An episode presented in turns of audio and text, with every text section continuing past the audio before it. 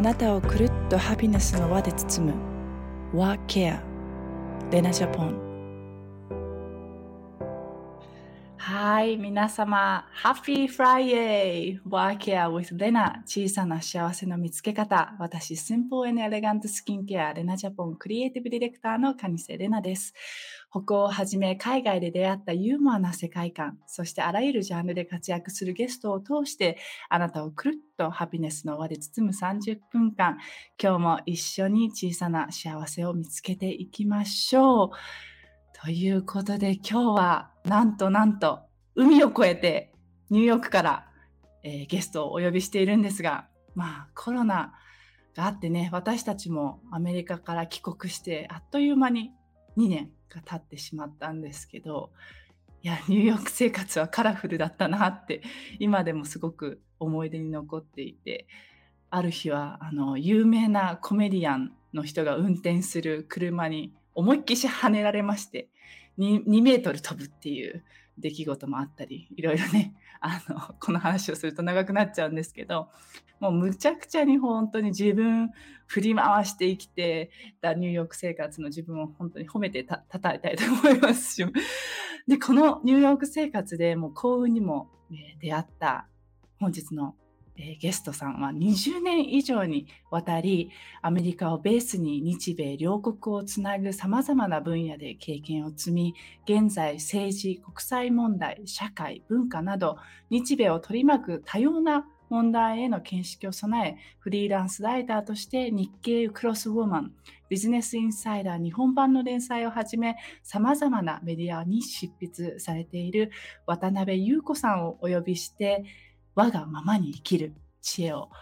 えー、お聞きしていきたいと思います。では、えー、早速お呼びしましょう。HSW ジャパン共同経営者、グリーンマントルシニアアドバイザー、そしてフリーランスライター、渡辺優子さんです。 Happy Friday こんにちは。木曜の夜なんですけど、 Happy Fridayこんばんはですね。はい。こんばんは。ありがとうございます。ね、ワインを片手に出演、ご出演かと思いきや、結構真面目に。遠慮しておきました。真面目にやります、今日は。ありがとうございます。もうね、バッグもかっこよくて。バッグはただのオフィスのビルなんですけど、私の隣にある。いや、かっこいいですね。やっぱニューヨークって感じですね。まあ、日が長くなったので、今8時なんですけど、やっと今暗くなったっていう感じです。夏時間になったから。あ、いいですね。やっぱ夏時間って本当気持ち晴れますよね。でも、今。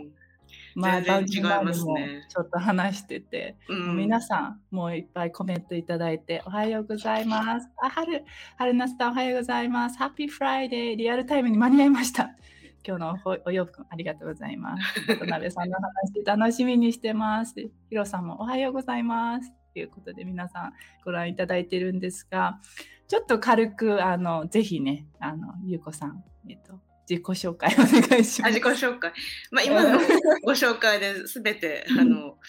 もうカバーしていただいたんですが、私は渡辺優子と申しまして、ニューヨークに、えー、1996年から、アメリカ93年から住んでるんですけどだからもうすぐ30周年ニューヨークは25周年が去年だったんだなって後で気がついたんですけど そんな感じです。でカニセさんとカニセ家との出会いは最初はお母さんですね。お母さんと、ね、レイコさんと25年前にジャパンソサイティに私が勤めた時のお仕事でご一緒させていただいたのがご縁でした。そうなんですね知らなかった。ゆうこさんと出会ったのはあのゆうこさんがちょうどサバチカルで1年お仕事休んでた時に、お食事したのが初めてです、ね、そうそう覚えてます、覚えてます。うん。なんかすごいね、すごい人だなと思ってて。あの時は全然休んでただけですから、全然何も いや、でもその、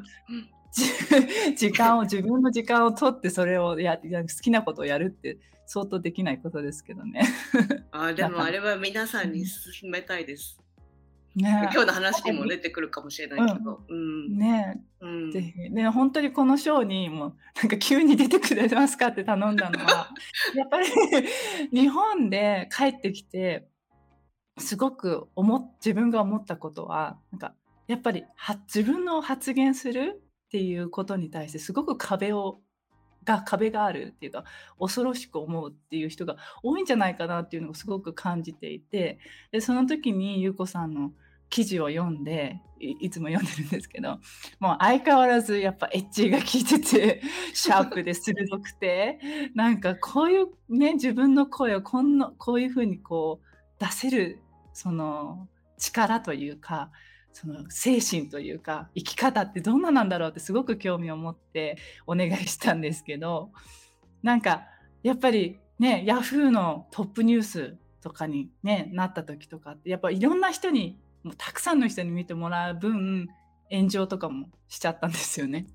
そうそうそう。まあ、ヤフーに乗っちゃうと本当あのヤフーの上位の方に乗っちゃうとやっぱりものすごい数の人が見てるのでそれでいい部分はもちろんあるんだけど拡散されて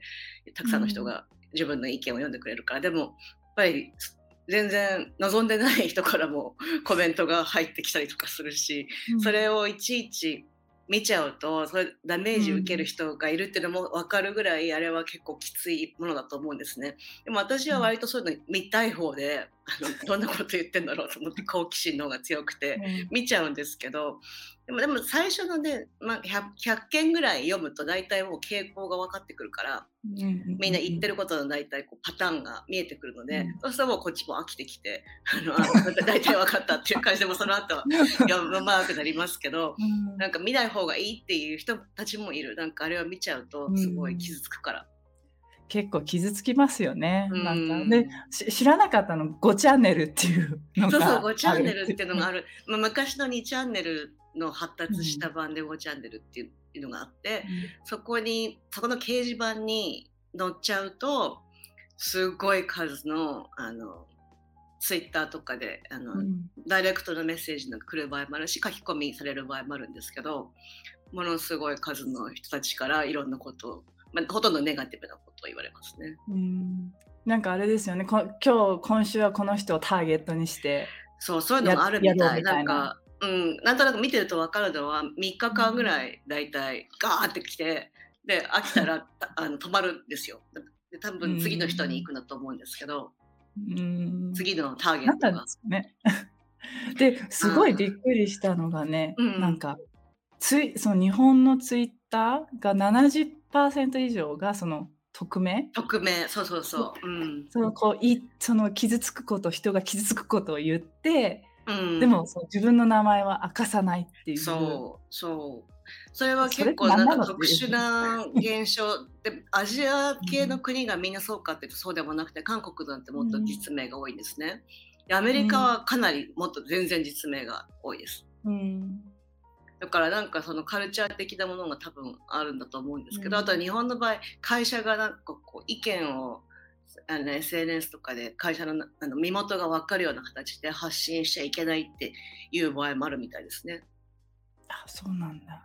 会社絡みが結構。うん、分かんない詳しいことはそのどういうポリシーになのか分かんないけど、うん、でも匿名が突出して多いっていうのは何年か前から言われてることですね、日本は。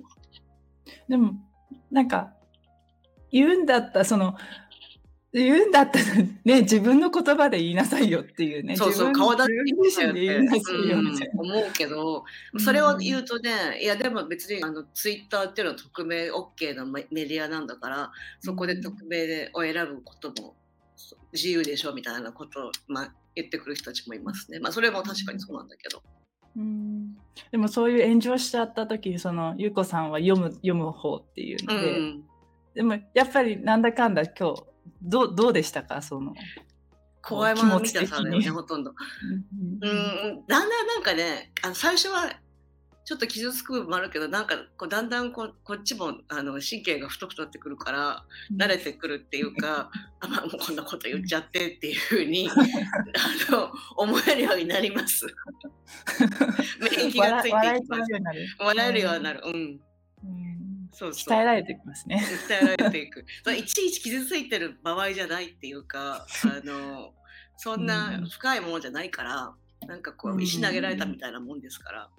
そうですよね。うん。でもそれでね、やっぱりその言ってる人たちがやっぱそれでそのまあ優子さんみたいにその神経が強い人と強くない人でその強くない人にとってはやっぱりこうねもうこの人生やめちゃおうっていうぐらい関わってくるじゃないですか、うん、その責任が。そういう部分を考えた上で発言をしてるのかっていうのはすごいすごくあのその匿名を使った上でその力を持ってそれを傷つけるようなことを言うっていうのはすごくその不責任なんではないかなって私はすごく思うんだけど思いますね。あとやっぱり今、ほらやっとこうヘッドスピーチとかについて取り締まるように、そのプラットフォーム側もそのトランプ大統領とかはじめね、うん、そのあとフェイクニュースとかそういうものをこう、今まで取り締まらずに表現の自由っていうことを尊重するという名目で、まあ、野放しにしてきたじゃないですか。でもそれを、まあ、トランプもツイッターから追放されたし、まあ、あの去年の去年のか。あの2000 20去年あの1月6日の,、あの暴動があってから随分アメリカでもそこの部分変わったと思うんですけど、でもやっぱりまだそれもでききれてないしヘイトはネット上にあると思うし、あとは例えば日本の場合あの眞子さまのね結婚の時の、やっぱり彼女のことを誹謗中傷するネット上のこうが結構問題になっちゃってないですか、うん、その一般人がする発言もそうだし、あとヤフーニュースにそれこそ書き込みが悪意にした書き込みがあったりとか、ああいうのも最近ですよね。やっとそのヤフヤフーもコメント欄をシャットダウンしたりとかしてたけど彼女の件に関しては、うん、彼女がすごく傷ついたってことを言ったから、うん、でもやっぱり、あの何でも言っていいわけじゃないから、そこは本当にバランス取らないといけないんじゃないかなと思いますけどね。本当そうそうだと思います 本当に、うん、なんかあとその言ってる人って基本その優子さんもこの前言ってましおっしゃってましたけど読んでない。そうなの。大体読んでないのが分かるんです、うん、そう。うん。分かるの。なんかそのあの平べったいところで見てあこいつ違う生意気だからみたいな、そう多分ねタイトルと最初のあのパラグラフを読んだか読まないかぐらいで、この野郎みたいな、こいつ生意気だからなんか言ってやろうみたいな感じで、こういう生意気なしかもやっぱ女だとねターゲットになりやすいっていうのはすごいあると思います、ネットで見てて。まだあるんですね。うんだからわざと男の名前で出してる人とかもいる。女性のライターとかだけど、ツイッターのアカウントは男の写真にして、名前も違う名前でしたりする。そうすると絡まれないから。まだそんなのがあるんですね、やっぱりね。うん。男女の違いというか。うん、ね、女は叩いていいみたいなのがなんかあるんじゃないかな。なんこのライターさん、同じフリーランスライターの春菜さんって方も、やっぱり。ここに書いて、今出てきて、ね、うん、記事がヤフーで注目していただいて、そして否定的なコメントたくさんいただき、本当につい半泣きで編集の方に相談しました。今では良い思い出です。ね、辛いですよね、やっぱりね、ネガティブなこと言われる。いや、本当になんかたい、なんていうの、こう、うん、ちゃんとあの議論したいんであれば、それこそレナさんがおっしゃるように、うん、顔も名前も出して出てきて自分の名前で記事書けばいいんですよ。みんな記事なんて今時誰でも書けるんだから。それをちゃんとこう、そこの同じ土俵に上がって戦わせてくれるんだったら、いいと思いますけどそうじゃなくてなんか一言ピチってあの言いたいこと言ってでその後なんかアカウント閉めちゃったりするんですね。どんなみたいな。なんか石投げてあのピンポンダッシュと同じで。ピンポンダッシュ。ピンポンダッシュの子供じゃん。逃げるみたいな。でまた新しい名前でアカウント作ったりするらしいんですよ。うん、それってなんかもうあんまり議論にならないから。うんまあ、ほっとくほっとくっていうか本当に本当に。なんか意見があるんだったらちゃんと自分で書けばいいと思うし、書いたり喋ったりすればいいと思うんで。ですね。もうなんか、うん、その話を聞いてイラってしますけどね。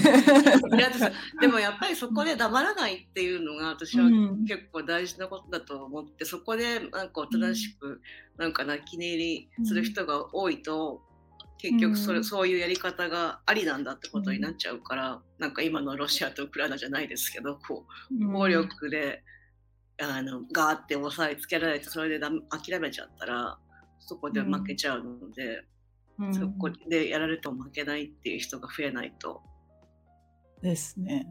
なんかそのところがその個人レベルでその強くならないといけないってゆうこさんも言ってたんじゃないですか。でなんか日本日本人は本当にそのまあ帰ってきてすごく思うのが本当に、うんまあもちろんあのハッピーな人はい,、まあ、いますけど実際問題本当にこう自由でハッピーって思う人ってどのぐらいいるんだろうってすごく帰ってきて思って。でそこ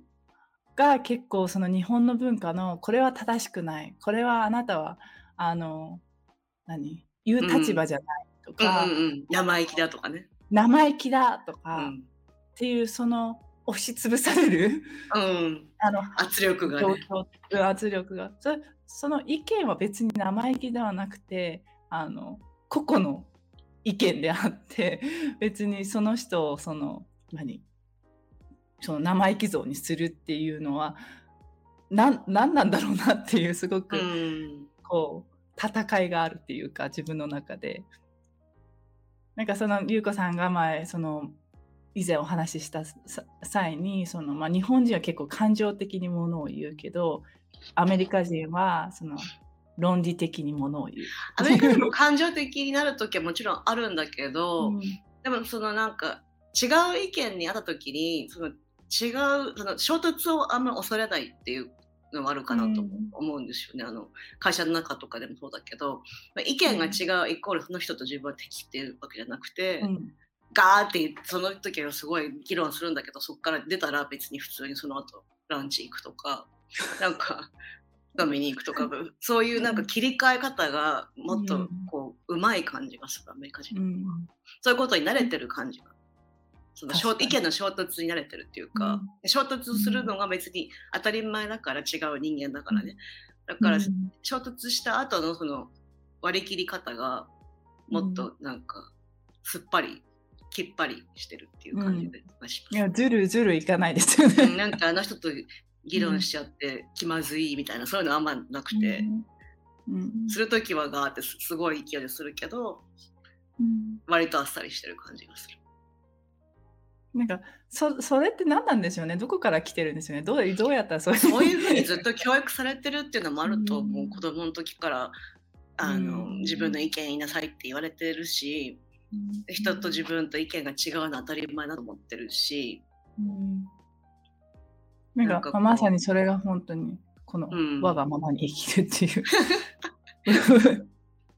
うん、だから日本ってすごく日本のいいところってその何でもこう察してくれるからそのサービス業なんか特にそうだけど、じお自分からこうやって求めなくても向こうがこの人こうしてほしいんだろうなっていうのを先に読んでくれて、こう次々こう次の手を出してくるじゃないですか。そこがなんかすごい日本で全てのことが円滑に進むの素晴らしさなんだけど、でもそれって逆に見るとなんかそのそれをこう乱す人は迷惑な人っていうか。うんあのみんながやることをみんながやるみたいにやらない人は例外だし、例外はなんかあってはいけないものっていうかあるとうん面倒くさいものだし、うん。だからみんなお互い迷惑かけないことをすごく人に迷惑かけちゃいけないってことをすごく気にしながら生きてて、そのおかげで全てがスムースにいっててそれはプラスなんだけど同時にそれによってみんな結構ストレスになってるっていうのかな。うん。なんか選択のしし仕方が狭くなるというか視野が狭くなるというか。うん、人にこうこう思われたらだからみんなに悪いから黙っとこうとか、うん。なんかそうやって自分を抑えて生きるのが目についちゃってる。私も日本にいる時はそういう中に生きてたわけだけど、うんででアメリカ、マリナさんもアメリカにいたから分かると思うけど、アメリカってそういうのないじゃない？なんかこう、ないね。よ察してくれないでしょ、あんまり。さすがです全然言わないとダメだ。そう言わないとダメだから。でも家はやってくれるし、なんだ言ってくれればよかったのにみたいなことが結構うん多いから、こうまあ、分かりやすいっていうかコミュニケーションはこう一心伝心がない分全部クリアなんですよね、私はだから日本人同士でも一心伝心って本当はないと思った方がいいんじゃないかと思ってて、っていうのはうん当たってない場合もあるから、うん。ですよね。うん、みんなが違うから考え方違います。だからちゃんとみんなが言葉でお互い自分としてほしいこととか嫌なこととかうん。言え言うようにしたらいいのになって思ってますけどね。いや本当にそれは同感です。もう それもちろんそのね傷つけ傷つけちゃいけないですけどでもその自分の意見を言ってそれをその何理解してもらうっていうそのワンステップは必要なのかなって、うん、黙ってたらやっぱり理解されないですよ。そう黙ってても察してほしいっていうのはなんかこっちの勝手なそれこそそれこそがわがままですね。うん、ちょっと甘えてる感じがする。うん、うん、でもなんか日本のその、まあ、わがままもあのネガティブな言葉っていうふうにでその失敗も結構ネガティブな言葉っていうふうに、まあ、理解されてるけれども実はそのわ我がままに生きるっていうことはポジティブであったり失敗もその全然ポジティブな言葉っていうのをもうちょっとこう なんかならないのかなってすごく。うん。ね、失敗しないで成功した人なんていないわけだから、うん、なんかよくあのシリコンバレーでフェールアーリーっていうじゃないですか先に失敗、うん、なるべく早めに失敗した方がいいって。うん、そその分成長も早いから、うん、やっぱり失敗の経験なしに成功できるわけないからそれはもうなんか必要なステップだしそれをなんか避けるとかあの、怖がるとかしてると余計成長が遅れるんだよね。うん、確かに。なんか恥恥になるんじゃないかとか、なんかその周りがどう思うのかっていうその恐れからし、うん、失敗することを恐れちゃうと本当に生きてる意味が分かんなくなりますよ、ね。うん、絶対みんな失敗してだんだん上手くなって、まあ、レナハなんかダンスだったからよく分かると思うけど、うん、失敗しないで上手くなるダンサーなんていないわけじゃない？うん、ないですね。最初からできる人なんていないんだから。私も思いっきりあの舞台で反対あの本番の時に舞台で思いっきり反対側で踊ってないといけないの。めっちゃ反対側で踊ってる。この人いるな思いっきり本番の時に舞台を横切るっていうね。えー、ことをしましたけど。であの振付者の人には「振り付け変えたね君」って言われて でもそのぐらいで済んでよかった。あ本当そのぐらいで済んでよかったですけど。まあでもねそうやってやると絶対もう次の時その同じ失敗はしないからそこまでやれば。しないですね。しないですね。まあ、もう身に染みてわかるから。うん、わかりますね。なんかもうこの番組前にもいっぱい優子さんにはあの素晴らしいクオートを送っていただいてちょっと入れてみてるんですけど、ああすごいすごい。すごいちゃんと書いてる。そうそう。そうそう、これは割と有名なネルソン・マンデラ、ね、転ばないことが偉いんじゃなくて、うん、転んだ転んだら毎回立ち上がるこそことこそが、えー、尊いことだ。ね、ネルソン・マンデラ、さすが。このジョージ・クルーにも人生人間あそうそう、うん、これ結構最近なんかジョージ・クルーニーがインタビューで言ってて、うん、まあ、彼は若い時結構失敗してる、あの役者としてあんまり芽が出なかった。たんだよね、うん、人生後半の方が売れたから。で自分はなんか今振り返ると若い時に失敗しといてよかったって言ってて、うん、人間は失敗からしか学習しないから、うん、で若い時成功してたら自分はもうなんかあんまり良くなかった自分にとっては良くなかったろうって言ってた。なんかこう成長を止めちゃいますよね成功うん、うん、いや本当に。でももう本当にあっという間に時間になっちゃうんだけど、この話だけちょっと聞きたくて、実はそのサバティカルされてる時に、あの、2週間、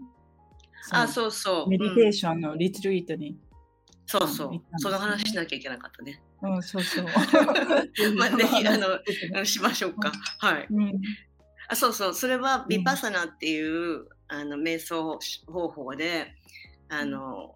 ブッダが悟りを開いた時にえー、行っていたと言われるやり方なんですけどそれはあのただひたすら座り続ける。別にあのなんかマントラ聞いたりなんかお経を唱えたり、あの音楽聴いたりとかそういうのなくて数珠も使わないしただ座ってるだけなんですけどただ座り続けることで、こう自分のこう感覚を気づきをもう気づけるようになるっていうかそのアウェアネスを高めるための修行みたいな感じで。でそれになんで私がサバティカルの時に行ったかっていうとその2週間かかるんです、まあ、12日間なんだけど。中が10日間で着く日と帰る日があるから12日間で。その間音信不通になるんですね完全に。だからあの仕事してたらまず無理だからサバティカルの時ちょうどいいと思って、あのそこに行ったんですけど日本にも日本は京都とと千葉に2カ所あって世界中に200カ所ぐらい修行するところがあるんですけど、私は日本で日本の方がご飯美味しいかなとか思って 日本にして。確かに本当にご飯美味しかったんですけど、うんあの菜食主義で、まあ、1日2食だけ、夜ご飯はないから、うん。朝ごはんと昼ご飯で、えあー夜ご飯ないんですか？ないの。あの夕方ちょっとお茶飲んだらもうその後はお腹に何も入れちゃいけないっていうのも、それも修行の一部でだから夜夜はバナナ半分とか出たかな。であと紅茶かなんか飲んで終わり。それが痩夕方、うん、でもねご飯は結構美味しいからあんまり痩せなかった。うん。朝と昼がっつり食べたから。でお昼しかもうなんか楽しみないから食べることしかないから結構食べてたけど、でもうん。そこで何するかっていうとまず行ったらあの携帯電話もコンピューターも本も紙も鉛筆も全部身ぐるみ剥がれてあず あの預けさせられるんですよ。夜逃げしたくてもお財布もないっていう状態なんですけど でそこであの10日間あのえ修行しますかってすごい念を押されて荷物没収される時に。これでやりますって言ったらもうそこから出れないんですけどで何があるかっていうと朝4時に起きて4時半から瞑想が始まって夜の9時まで。うん。1時間おきに、まあ、ブレイクはあるからあのあと、まあ、シャワーの時間とかお昼での食事の時間とか食事だと2時間ぐらい休みの時間もあったかな。でも基本的には1日中瞑想だけしてるんですよ。合計12時間ぐらいするんだけど。でそれをあのただひたすら10日間続けるんだけどその10日間の間誰とも口聞いちゃいけないんですね。先生に質問がある時だけはしていい。先生だとなんかこううインストラクなんかこう困ったこととかがあったらうん。あの相談に行く人はカウンセラーみたいな人いるんだけどその人たちと喋る時以外はあの喋っちゃいけないんですよ。で人と目を合わせてもいけない。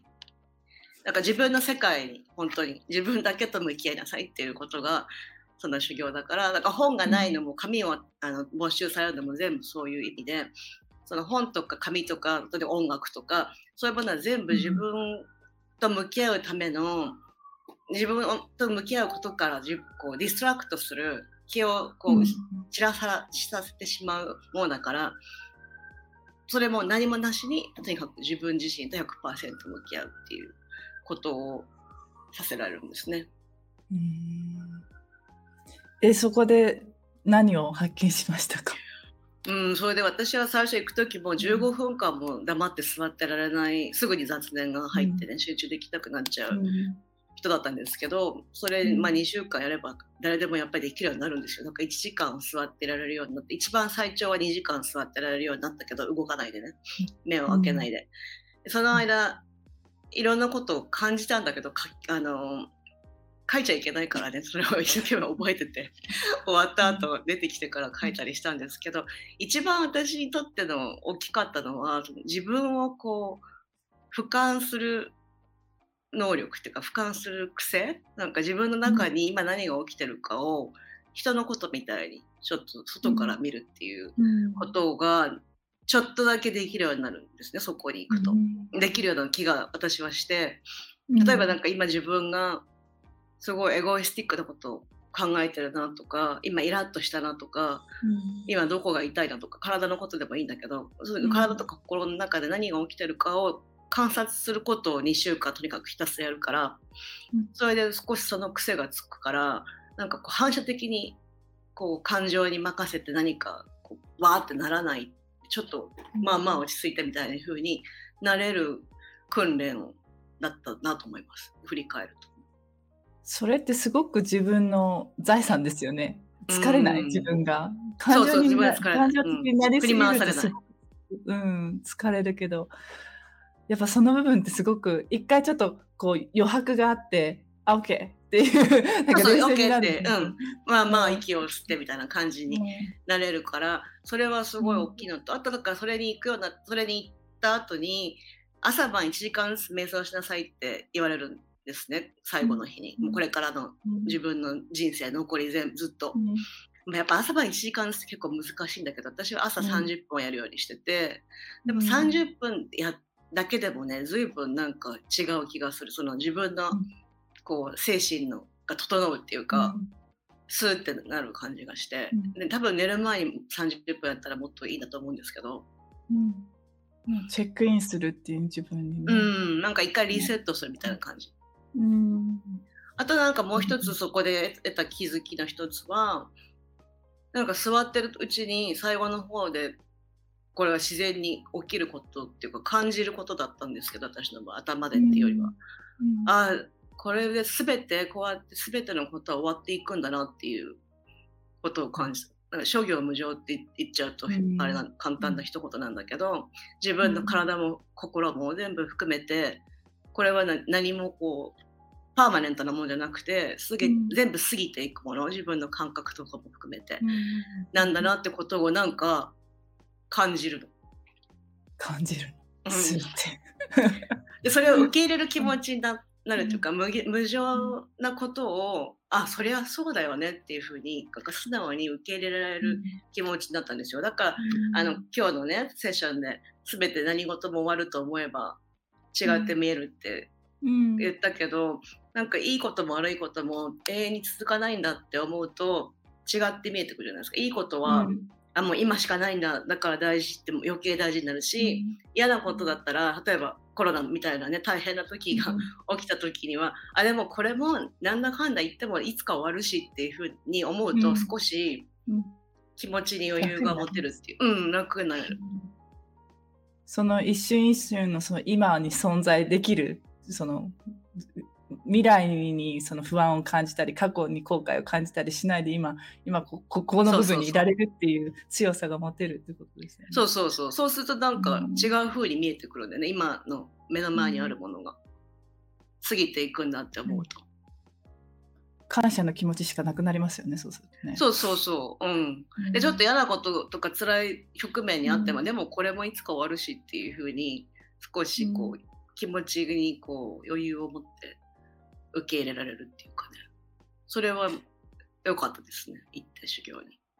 それやりたいですね私も。2週うん、間やったらあのーうんおすすめします。うん一瞬私はあのお坊さんになりたいっていうちょっと願望がすごくあって、あそういう人言ったらもう絶対ハマると思います。うん坊主にしてうん。子供いるだろうっていう話ですけど、責任持てっていう話ですけど。あのそういついつかというか、うん、したいなっていう、はいそういう人がいたら願望願望がすごいいろんな体験私よりもっとずっと深い体験ができると思うし、学びもあると思うけどあの私もまた行きたいんですよ、うん。あのこの状態が終わったらね。うん、でであのそこ完全にただなんですよ。ただなの？そこに引っかかるなっていう。っていうねまああの最後の日にお金いくらでもいいので置いていきたいと思う金額を置いてってくださいって言われるの。だから別にただでね出したくない人は出さなくてもいい。で寄付で成り立ってるんですけど、ね100%。すごいですね、それ。知らなかったもん。結構払わでせられるのそのご飯さっき美味しいって言った私が美味しかったっていううん。ご飯も、みんなボランティアの人たちが作ってくれるんですけどその人たちも自分も修行した人たちなんですよかつて。でその恩返しで来てるわけ。だから私も一回は必ず行かないといけないと思っててご飯作りに。飯炊き舞台に素晴らしいですね、それは。そうだからなんか最初いろいろ読んでってうん私は何人か友達がすでにいてたから、まあ、これちゃんとしたものだっていうことはしてたんですけどでもいろんなものを読んでるうちにこれは完全にただでかあのみんなの寄付だけで成り立ってるっていうのがあったので、あじゃあこれはもう大丈夫なんだろうなあの間違いないそのうん。め瞑想ってなんかみんなやっぱり日本の人とか特にオウム真理教とかのトラウマがあるから、怪しいなんか自己啓発セミナーとかなとか思うじゃないですか。お金取られるのかなとか、うん。うんうん、もう0円。もう自分のためにやりなさいっていう、それがそう。ででお先生、ね。教えてくれる先生もボランティアで来てるし。うん。みんないいものだから伝えたいから、うん。そのためにボランティアしてるっていう感じ。それ広がってほしいですね、そういうのが。でもすごいいっぱいいるのよだから世界中に200箇所あるぐらいだから、うんヨーロッパにもあるしアメリカにもあるし、だからあのパンは結構いると思う。やったことある人結構私周りにいるもん。うん、アメリカ人も日本人も。大事ですもん、本当に。ただだったらうん本当全部ボランティアだっていうのは本当に。そうでそれを始めた人がそのビパサナを世界に広めるために自分の財産でこう施設とか作った人があのいるんですけどその人はすごくうんサクセスフルなビジネスマンだったんですねゴエンカさんって人なんですけど、うんミャンマー人で。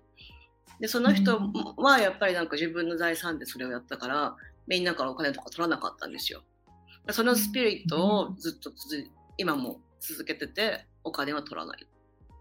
出したい人が出す。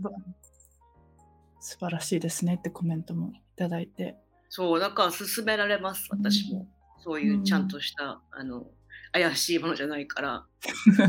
もう、あの、うん瞑想法自体もブッダがやってたっていう長い歴史のものだから、昨日、今日できたものじゃないので。うん、歴史があって、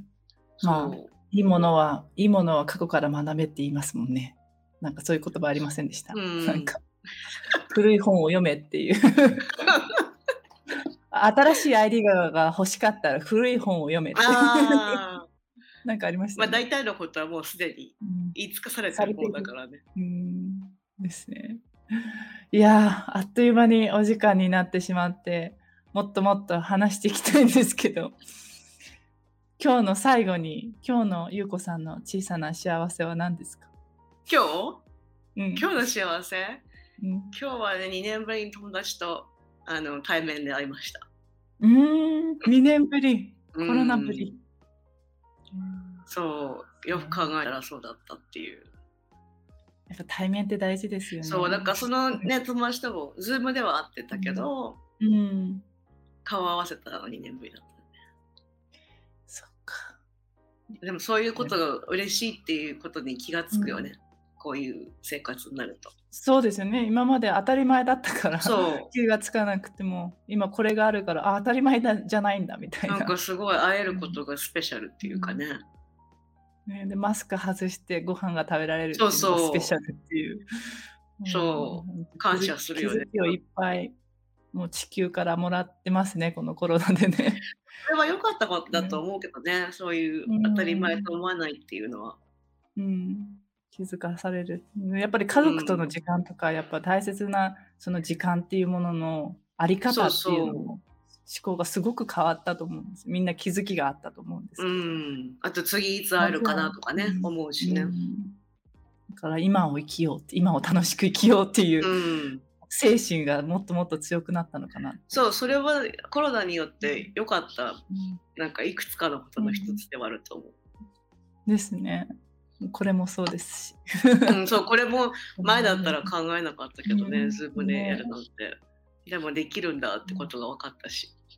本当にありがたいことで。じゃあ本当に今からあのぜひワインを楽しんでいただいて、はい、心置きなく。うんいただきます楽しんでください。本当はいにゆうこさん、今日はありがとうございました。いいえ、Have a nice 楽しかった evening ですです。はい楽しかったです。ありがとうごあざいます。りがとうございます。また。はいレナジャポンワーケアはいいかがだったでしょうか？いやもうすごいエネルギーをもらった朝だなってすごく感じるんですけどやっぱは自分の言葉を発言するって責任を持って発言するってすごく大事だし自分にとってもすごく大事なことなんではないかなって自分自身もすごく実感しています。でね、よくそのマッスルトレーニングしてっていうのもやっぱ瞑想もその何もしないでこうやるっていうことその素でいる動かないっていうのもマッスルトレーニングでそれからの、まあ、経験をしてそれが言葉になっていくっていう全てがこうやっぱりアクションとかこうマスこう体験で成り立ってるんだなって すごく感じるんですけど、まあ、いろんなクオートが出てもう本当にこのクオートがどこから来てるのか誰がオリジナルで言ってるのかっていうこともねやっぱり大事だとは思うんですけどやっぱりそのクオートも大切な言葉を自分の言葉として行動に移すっていうことがやっぱりその言葉の、えー言葉に対しての責任を持つっていうことなのではないかなってすごく思いました。ということでワーケア with レナ小さな幸せの見つけ方ここまでのお相手は Simple and Elegant Skincare レナジャポンクリエイティブディレクターの上瀬レナでしたではあなたの毎日がくるっとハピネスの輪で包まれますように Have a nice weekend!